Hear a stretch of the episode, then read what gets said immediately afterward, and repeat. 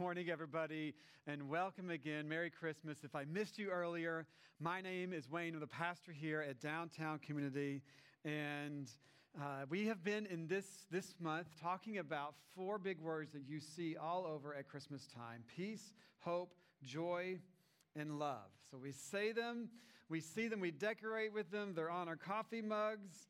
Uh, it's all around at Christmas time. Uh, this week I got a card in the mail or some kind of, it's actually really a pamphlet from the university that I went to, and they're like, Hope abounds. And I said, Well, that means they want money, right? like, uh, and so like we use it for everything. Like, they're like, It's hope, like it's Christmas time, so we're going to use this word, and it's going to make you feel like we're hopeful, so we get alumni money from you. Like, that's just like, it's used all over in every kind of way.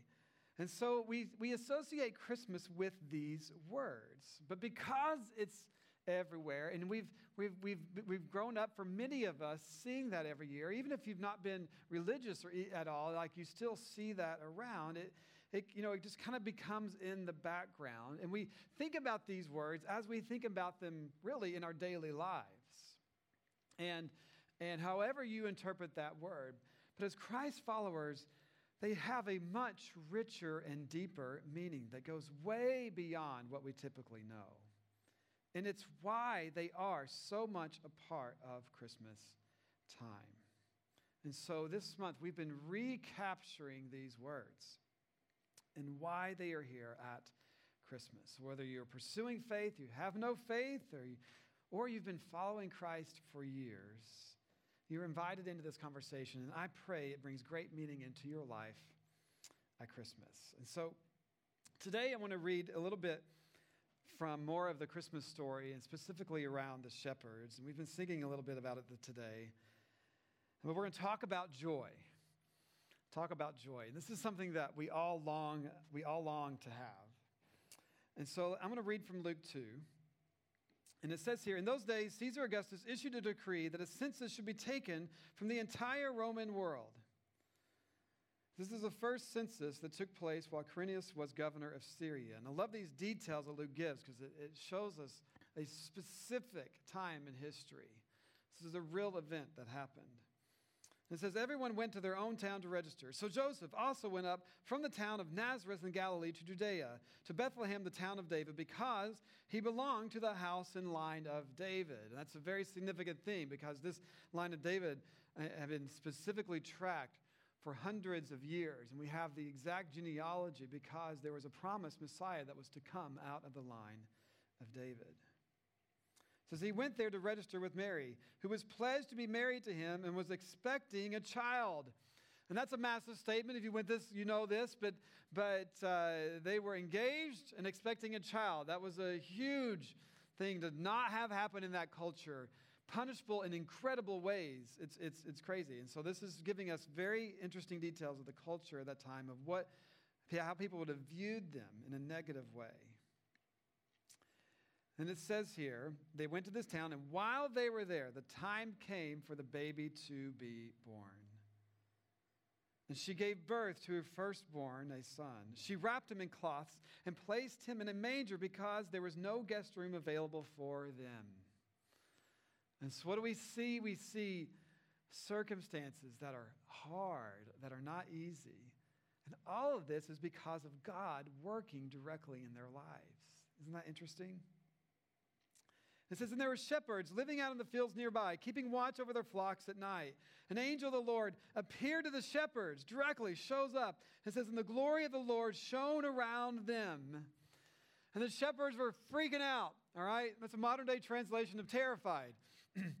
I mean, you would too. Mary was terrified when the angel appeared to her to, to tell her that she was going to conceive and have a son. Like, and rightly so, like, what is going on? I can't imagine.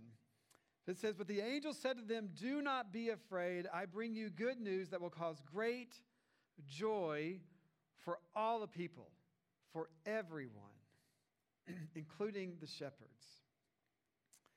And what I love about this is, is God showing up and doing the birth announcements to the shepherds was significant because they were considered, you know, they weren't allowed in religious ceremonies. They were considered to be unclean. Many of them would have been considered to be uneducated. They didn't quite advance up in the tiers of life.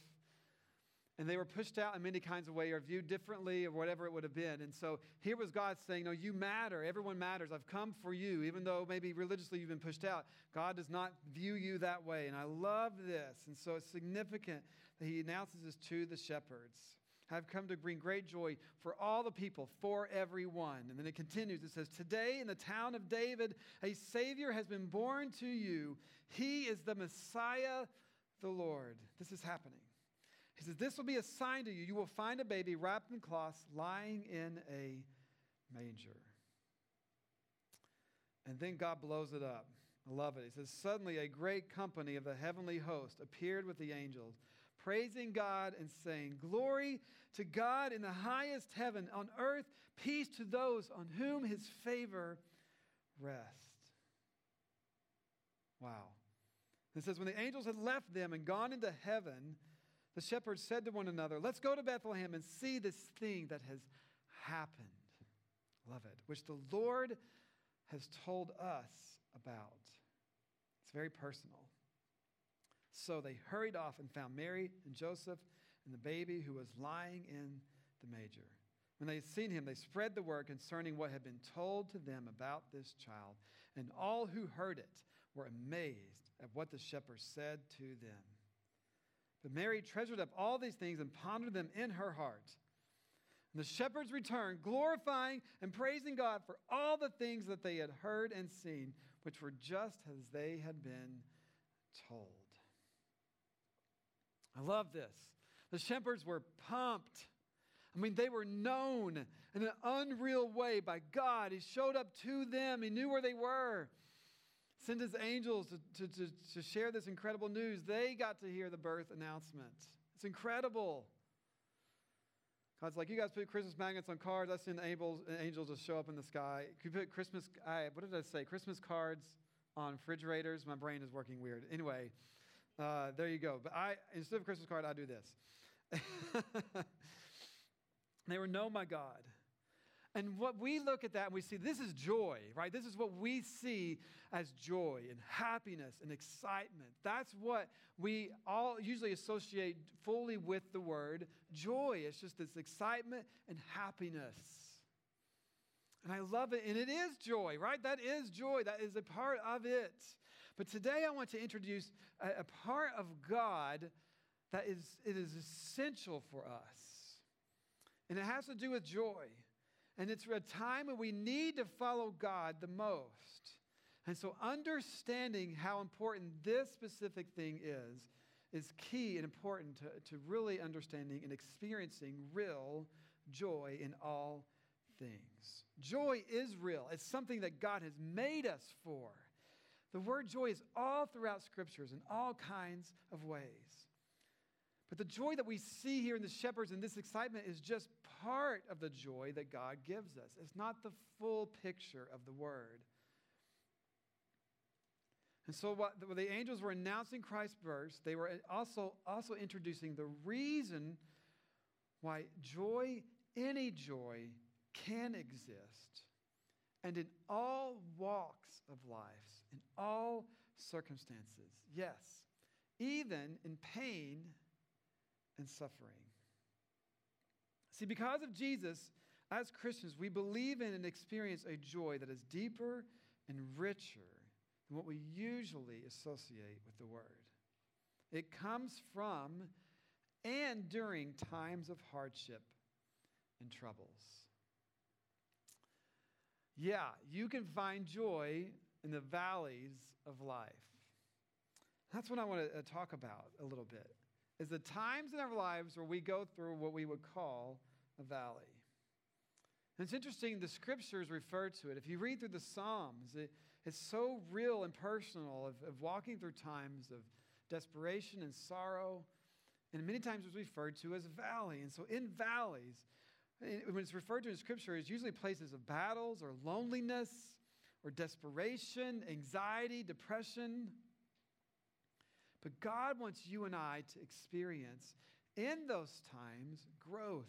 He wants to build our faith. He wants you to experience Him in a much deeper and real way. And many times that's only possible in those places. So we may enjoy God on the mountaintops. You may enjoy God on the mountaintops, but we get to know Him intimately in the valleys. And there is a deeper joy, there is a deeper foundation that is to be had through those times. Most likely, some of the most joyful people that you meet in life are someone who's walked through hardship and dark times. They know the joy of life. They could be faking it, and that eventually crashes. But for me, the most joyful people are some of the people that have experienced the most pain. It's unbelievable. That's not what we usually think about. So, what I want to do is introduce to you some words that we see and are common all throughout scriptures of God fears, people who love God, talking about their hope in God, talking about their happiness in Him and their joy in Him. And I want to focus today on Psalm 84, a couple of verses, verses 5 through 7. And this is amazing. It starts off saying, Blessed are those whose strength is in you, whose strength is in you. This word, blessed are those. You know, if you've grown up in any kind of church culture, a lot of times you say, well, bless you, or, you know, like that, that comes up a lot, like you're blessed in this, and it, it feels like a very churchy word. And so I, we got it, we see this in, in translations in scriptures. It means really happy are those, joyful are those. You know, Jesus uh, gave the Beatitudes, what we call the beatitudes, where he says, you know, blessed are the poor in spirit, blessed, blessed are those who seek out his righteousness, and, and all these things. He uses those words, and it meant really happy are those.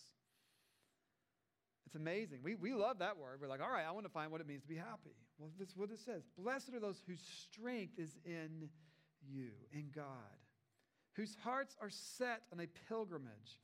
As they pass through the valley of Baca, they make it a place of springs. The autumn rains also cover it with pools. They go from strength to strength till each appears before God in Zion. Now, it's, this, this scripture verse is loaded. This, it's a psalm. It's loaded with all these very specific metaphors. So, the valley of Baca was a desert country, would have evoked a very specific imagery to help them understand what he's talking about. It would have been full of thorns, wild animals, vipers, and dangers, and whatever else you could find. It would have been hard or nearly impossible to travel without facing some kind of trouble and hardship. That's what the Valley of Baca represented. So for, for them personally, the Valley of Baca was really about a valley of tears, a valley of weeping, a valley of loss. So this imagery of like we love to be in the mountains, but then the, the valley is a valley of tears. This is what it's talking about. He says, Blessed are those whose strength is in you. They set in the pilgrimage. They're on their way to, to God, a place of peace, is what it's saying. And eventually ends with, until they each appear before God in Zion. But it says, as they pass through this valley, this time, they make it a place of springs. They find a way to, to, to be part of joy. This is interesting. For me, I remember a time where I, I entered into a, a, a valley, what I would call a valley experience. I had been I, I, had been living in the Northeast. Specifically, I'd been in New England. I had moved to Rhode Island, and I was part of a, a church there. And I, I, I had really, it was such a different culture, and I loved it. And I poured myself into it. And I remember feeling such purpose. I felt I had been praying for God to, to lead me into a, a place in a circumstance like this, and I could feel God moving in my life. It was a great, life changing, exciting time. I, was, I felt like the, the, the, the, desires that I had to be part of churches in areas where there weren't many, and, and there, there, I was a part of communities that were starting churches, and there was a struggle in that, and I loved that, and God was just moving in my life, but it wasn't a permanent thing. I didn't fully understand that at the time I was younger.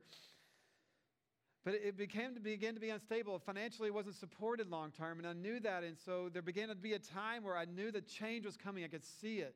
Circumstances began to change significantly, and I began to pray. I saw change coming, and I began to seek God, knowing that this was happening.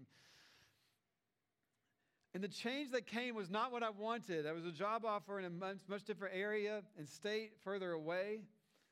And it was the only thing I had to do, and I took this position and I was devastated. I was devastated. I felt like I didn't know what God was doing. I felt like I had been on this trajectory in this specific way, and it felt like it completely changed. I didn't know if I had made the right decision or not. I didn't know what, you know, I was young and I was confused and I, I was hurt and I, and I didn't know what God was doing. I didn't see any kind of trajectory or hope in the, in the horizon. And so for me, I had uh, going from this place of great life change and exciting time to deep in the valley. I didn't know how long I would be in this place. My heart had been somewhere else, and I was confused. Things didn't go exactly I wanted to. My circumstances changed, but God's work and story in my life wasn't, wasn't hadn't changed. And so, but my response, my response at the time even though I, I didn't know what God was doing, my response was to go to Him. And it was for me, it was a, literally a valley of tears. I would be by myself in this apartment and I'd be crying out to Him and saying, God, what is going on? It felt very lonely. But I poured into Him and I got to know Him in that valley in a way that I had never, I had never done before.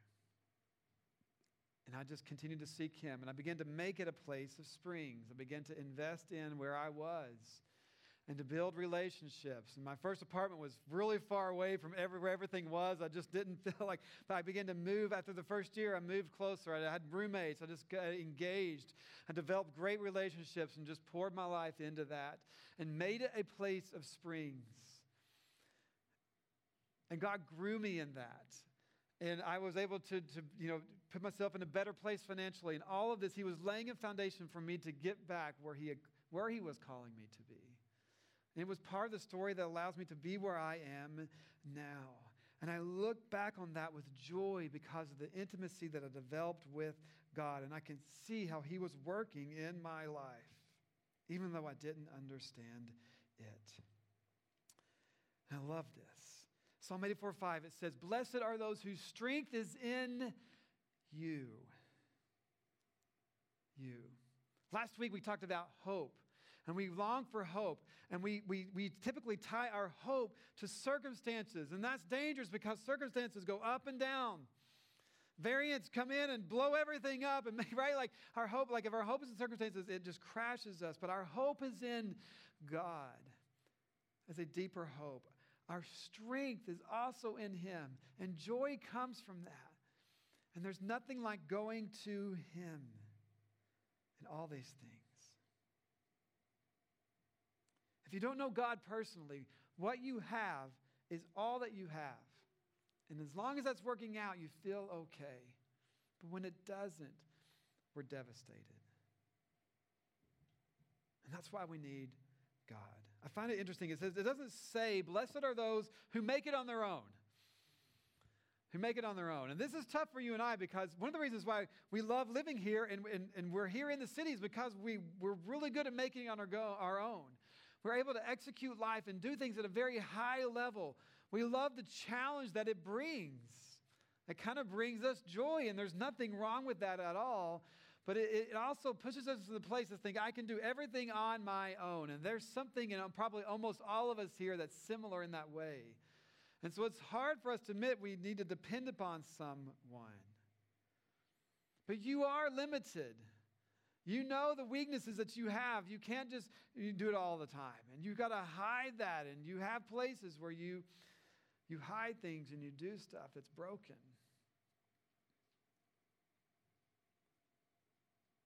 And that's the very place that God wants to live in and come near to us. When you are weak, his strength is made perfect. He's the only one who really is fully strong. I love the, the, the New Living Translation version of Psalm 84 5. It says this It says, What joy for those. That's the blessed are phrase. What joy for those whose strength comes from the Lord, who have set their minds on a pilgrimage to Jerusalem. And I love that. That's what the pilgrimage part of that means. Jerusalem for them was a metaphor. It, was, it represented a city of refuge, a city of peace. They were on their way to this spot. They were looking forward in faith to what was coming, to what is to come. So, what joy, blessed are those who have their minds set towards God, whose strength is in you. It's, it's what that really means for us. And the valley is a place that can lead us towards joy. But we tend to walk away from God when, these, when things go wrong or don't work out. Being a Christ follower is not supposed to look like that. God didn't promise that every circumstance would work out. I mean, just look at the Christmas story. It's encouraging and not all at the same time because we see God specifically working in their lives, but their circumstances went crazy. They were all over the place. They were struggling. It was hard. You know, culture would have shunned them. They, they had to move. They had to escape death and destruction. People were after them, trying to find their son to kill him. It threw their life into chaos. I'm sure it was hard. So we really need to be the ones that say, I don't have it all together. That's really what a Christ follower is all about to say, I am broken. There's something deeply messed up in me. I need a Savior. We've come to that place of faith saying, I need Him. I can't do it on my own. Without Him, I'm nothing. I am lost. I'm, le- I'm going towards destruction and death. He's the only one that can save me. That's not easy to do. Because we want to be like, I, I, I, we think, I'm supposed to be happy. I'm supposed to be successful. I'm supposed to be, I should know what I'm doing, right? I should know where I'm going. It should be working out all the time. But that's not promised to us. And God says, there's another joy that comes in the valley. And this is hard for you and I because the valley doesn't say any of those statements of being happy or successful or we know or we're confident. We feel ashamed many times in the valley. We want to pull back. Things didn't happen the way you wanted it to. Your health plummeted, or you didn't get that job, or your job was not what you thought it would be, or you, your marriage is struggling, or you're not in a relationship, or the election didn't go your way, or there's many things. God wants to, you to know Him more during these times. It's the very place and the time where you need to lean in. Jesus longs, He's, he's not afraid of the hard, hardest things in you. He's not afraid of the brokenness in you that, that you hide from others. He can handle all of it. And that's why you see God saying, I will be with you, I will be with you. The angels came and they talked about his name will be, he shall be called Emmanuel. From, from Isaiah hundreds of years before and prophesying specifically about Christ and all that was fulfilled out of that. It said, He is Emmanuel, He is God with us.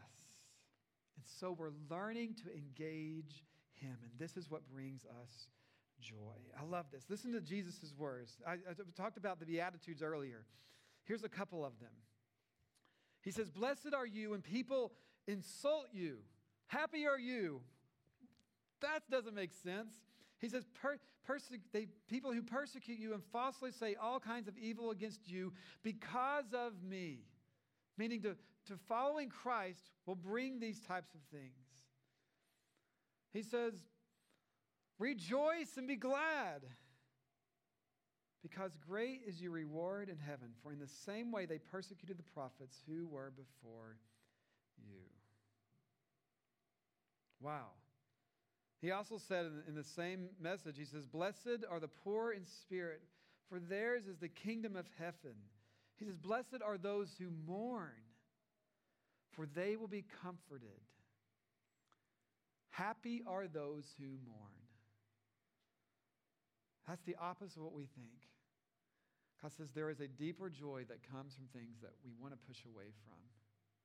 It is an opportunity for you to experience Him in a way that you've never experienced Him before. And honestly, we need it. And what we do and what I do is I chase comfort. We chase drink. We chase entertainment. We chase different things. And none of those things are bad in themselves, but we're seeking these things out to try to make us happy, to make us find joy. And it's not happening. And our culture overall, right now, because of everything that's been happening, is struggling. We know this deeply. And we say, as Christ followers, we have an answer, a strength and a joy that we can find in Him. And if you find yourself struggling, read through the Psalms and see how they did, they did too, and they poured out to God. He longs to come near to you to find your joy in Him. My current circumstances may be in the valley. If so, seek His strength. My heart may be anxious, but my mind is focused on Him. My soul may be aching, but my mind is focused on Him. My emotions may be racing, but my mind is fixed and focused on Him. He is the one that I can find my strength. And this is a place of faith. This is a place of faith because you may not believe this. This may not seem real, but you have the opportunity to seek this out and experience that in Him. What joy for those who find their strength in Him. And the second thing for you, we we, we love to find God on the mountaintop, but we experience Him intimately in the valleys. And then joy, I've already kind of said this pretty, pretty loudly, but joy comes from God's strength. Joy comes from God's strength. What joy for those whose strength comes from the Lord, who have set their minds on a pilgrimage, pilgrimage to Jerusalem. What I love is when you look at the early church. So Jesus was born, he was here. He lived life with people for 30 years before he began his ministry. And then for three years, he began to engage and lead others and live life with them. In joy and in sorrow, we see all of that happening. And then he kept talking about this death that was coming, and then that happened. And they didn't believe it. They all scattered, they were torn apart. But then he rose from the grave, and everything changed. And they had an unbelievable joy and hope that was unshakable. After Jesus ascended into heaven, the, the church took off, also just like Jesus said it was. And the early church, the Christ followers all over the world, were known for their joy. Culture wrote about them. They studied them as they were going to their deaths and talked about the peace that they had in those moments. It, Roman emperors talked about how they were outclassing them and how they loved the city. They were known for their joy. Yet crazy, they suffered greatly like an unreal way. They suffered immensely. How in the world can this be? That doesn't make sense. Listen to this. Listen to these words of the early church. This is from the earliest writings we have. This is like 15 years to, to 20 years at the most after Jesus' resurrection. Listen to this. This is found in 1 Corinthians, the letter to them. It says, We are ignored, even though we are well known. We live close to death, but we are still alive. We have been beaten, but we have not been killed. Our hearts ache, but we always have joy. What an unreal statement. We are poor, but we give spiritual riches to others. We own nothing, and yet we have everything.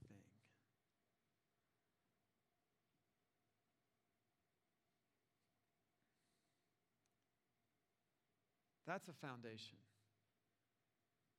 that goes beyond any circumstance. Jesus never promised that you wouldn't go through a valley or hardship. In fact, he said, You will have trouble. We saw earlier, because of following him, you will. But he promised you'd never have to go through the valley of. In fact, he said, But take heart because I've overcome the world. That's a joy. There's a joy to be experienced in the times that we want to push away from and just make it through. But God says, no, no, no, no. That's the very time to engage me. So enjoy God on the mountain, but get to know Him in the valley. You want to seek His strength. You're, you fix your mind and your gaze on Him. As Christ followers, we say, we don't have it all together. The starting point with Christ is acknowledging that there's a deeper brokenness in us that we need Him. And what's amazing is, is He gives us His righteousness and longs to come beside us in these times. Because of Jesus, we, we know that we can have joy in all things. And you are invited into this incredible relationship with Him. So, this Christmas season, how can you engage Him? How can you begin to focus your gaze upon Him? Maybe you read through Psalm 84. If you begin to seek Him out, find times to make springs in the valleys. If you're visiting family over the next week and it gets a little crazy, just go to the bathroom and just make like like, like do something, get away and focus on him. Like there's just it's hard, right? There's times where it feels impossible. It's a weird example, sorry. he longs to come near us. Your brokenness wants to push you away from him. We feel it.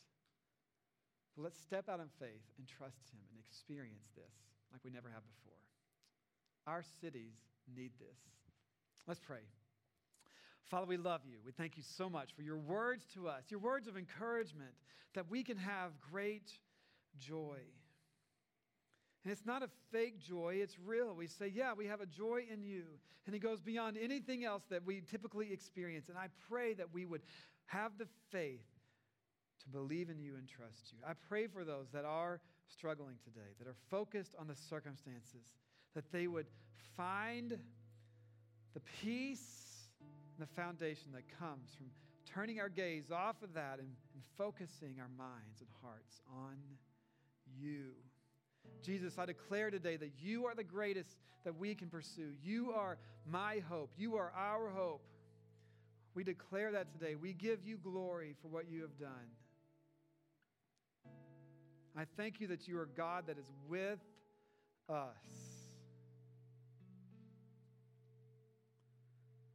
We need you, Father. We thank you for this year that we've had. We thank you for your provision for this space to gather as a family. Father, we recognize that we need you. We give you glory. We thank you. We give you praise. And all this we ask in Jesus' name. Amen.